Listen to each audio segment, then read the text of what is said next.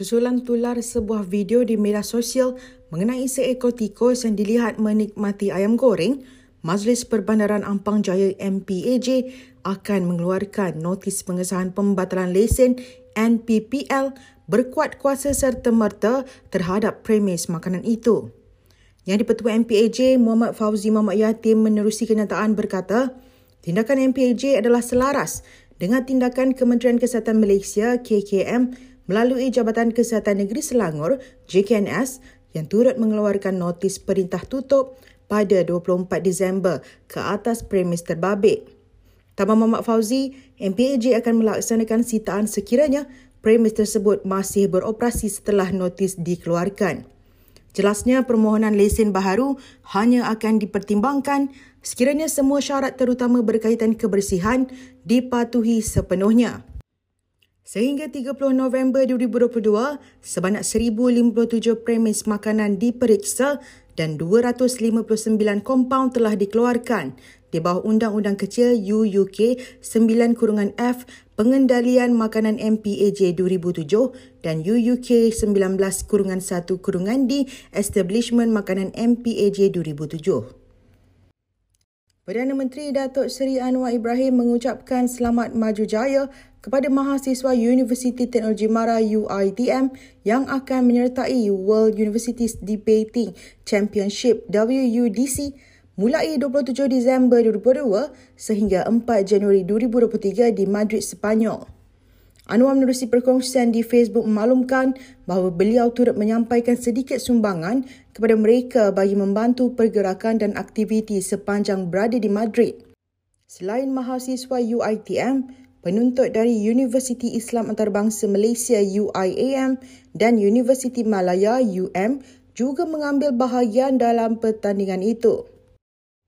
Perbadanan Perpustakaan Awam Selangor PIPAS menyediakan khidmat pinjaman komputer khusus untuk pelajar daripada keluarga berpendapatan rendah B40 bagi tujuan pembelajaran.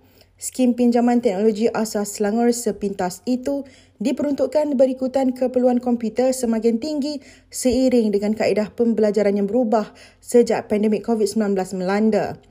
Pinjaman boleh dibuat di 50 premis PIPAS menerusi permohonan pendaftaran di pautan tertera.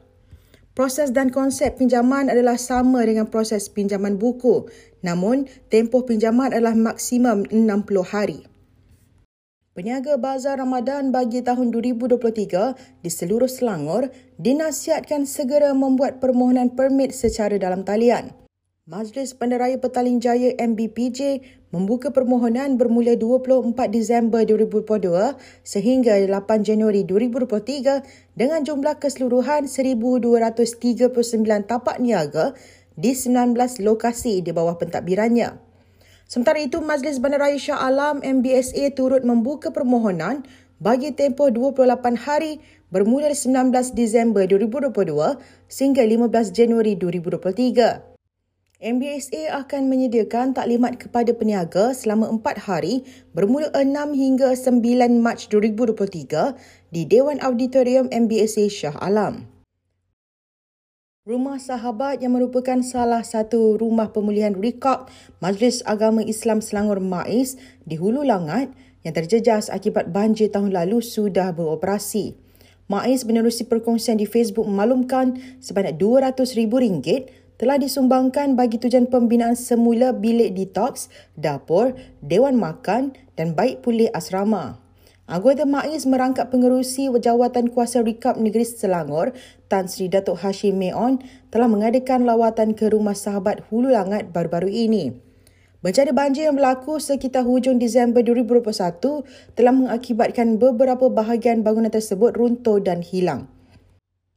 Sekian semasa hari ini terus layari platform digital kami dengan carian Media Selangor dan Selangor TV.